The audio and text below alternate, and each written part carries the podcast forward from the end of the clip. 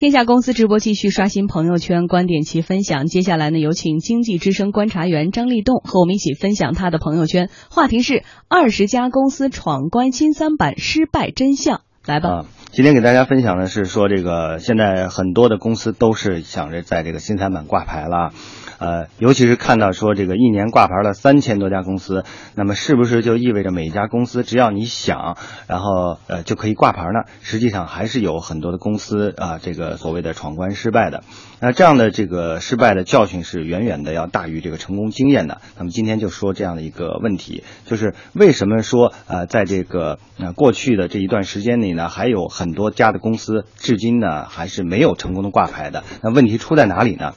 啊，问题呢出在这么五个方面。第一个方面呢是它的股权呢确实存在一个瑕疵。如果呢这个你的公司是啊含有一定的这个国有股东，但是呢你又拿不出这个国有股权的一个批复的文件啊，相关的这种国资管理机构拿出一个批复文件的话，那很可能就会失败。另外一个就是说这个资不抵债的问题。如果你的公司是啊身处夕阳产业，但又没有持续经营的这样的一个能力。那么这种公司显然是要被这个啊股转公司要给你打一个叉号了。第三呢，就是说这个需要特殊资质的一些行业或者公司，如果你拿不到资质，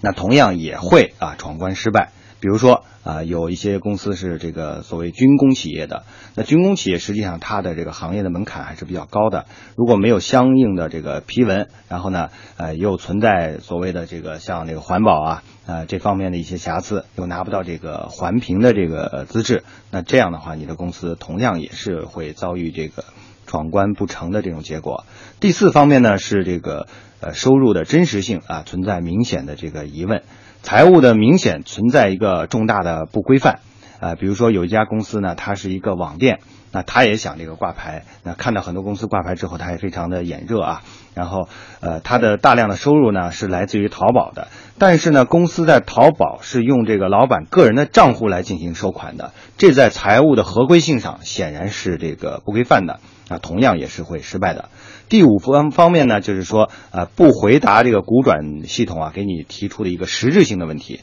这种公司呢，也同样会遭受失败。比如说，有家公司呢，它的财务报表呢过期了，但是呢，又迟迟的不不去那个补办那个啊报表的这样的公司，然后问他为什么呢，他又不回答。那这样的公司呢，等于你就是放弃挂牌了。所以呢，我们看到很多的公司在新三板挂牌，但并不是说每一家公司都能够百分百成功的。成功的前提就是要有合规啊，并不在乎说你的这个是不是赚真赚钱了，但是你的信息披露一定是要真实的。